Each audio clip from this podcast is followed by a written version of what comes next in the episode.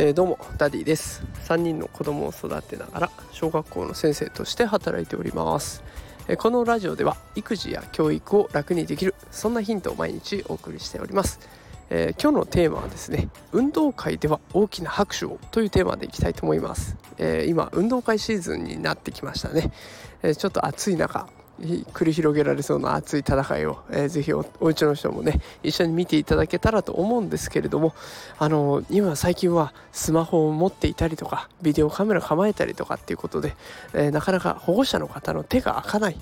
えー、そして拍手のあまりない運動会が多くなっています、えー、ぜひね運動会では大きな拍手をしてほしいなという今日はお願いの放送になってます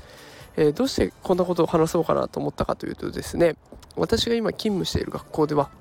運動会のリハーサルが行われました。でリハーサルというのはですねあの他の学年に見てもらう会だったんですね。自分たちの演技を他の学年の子たちに見てもらう。でその子にはビデオもスマホもありませんので思いっきり拍手の音が鳴り響くわけですね。そうすると子どもたちって不思議なもので今まで発揮できていなかったようなすごい力を発揮してくれます。練習以上のものを出してくれる。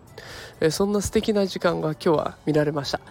是非ねお家の人にもそんな素敵な瞬間を見てほしいなと思います。そのためにはやっぱり大きな拍手をぜひお願いしたいなと思っているところです。ビデオも大事スマホで収めるのも大事分かりますがぜひ最初と最後は大きな拍手で迎えてあげてほしいなと思います。それが子どもたちの頑張る意欲になるしやってよかったなっていう達成感になります。ぜひ大きな拍手で迎えてやってください。よろしくお願いします。ということで今日は運動会では大きな拍手をというテーマでお送りしました。今日も最後まで聞いてくださってありがとうございます。また明日会いましょう。それではさようなら。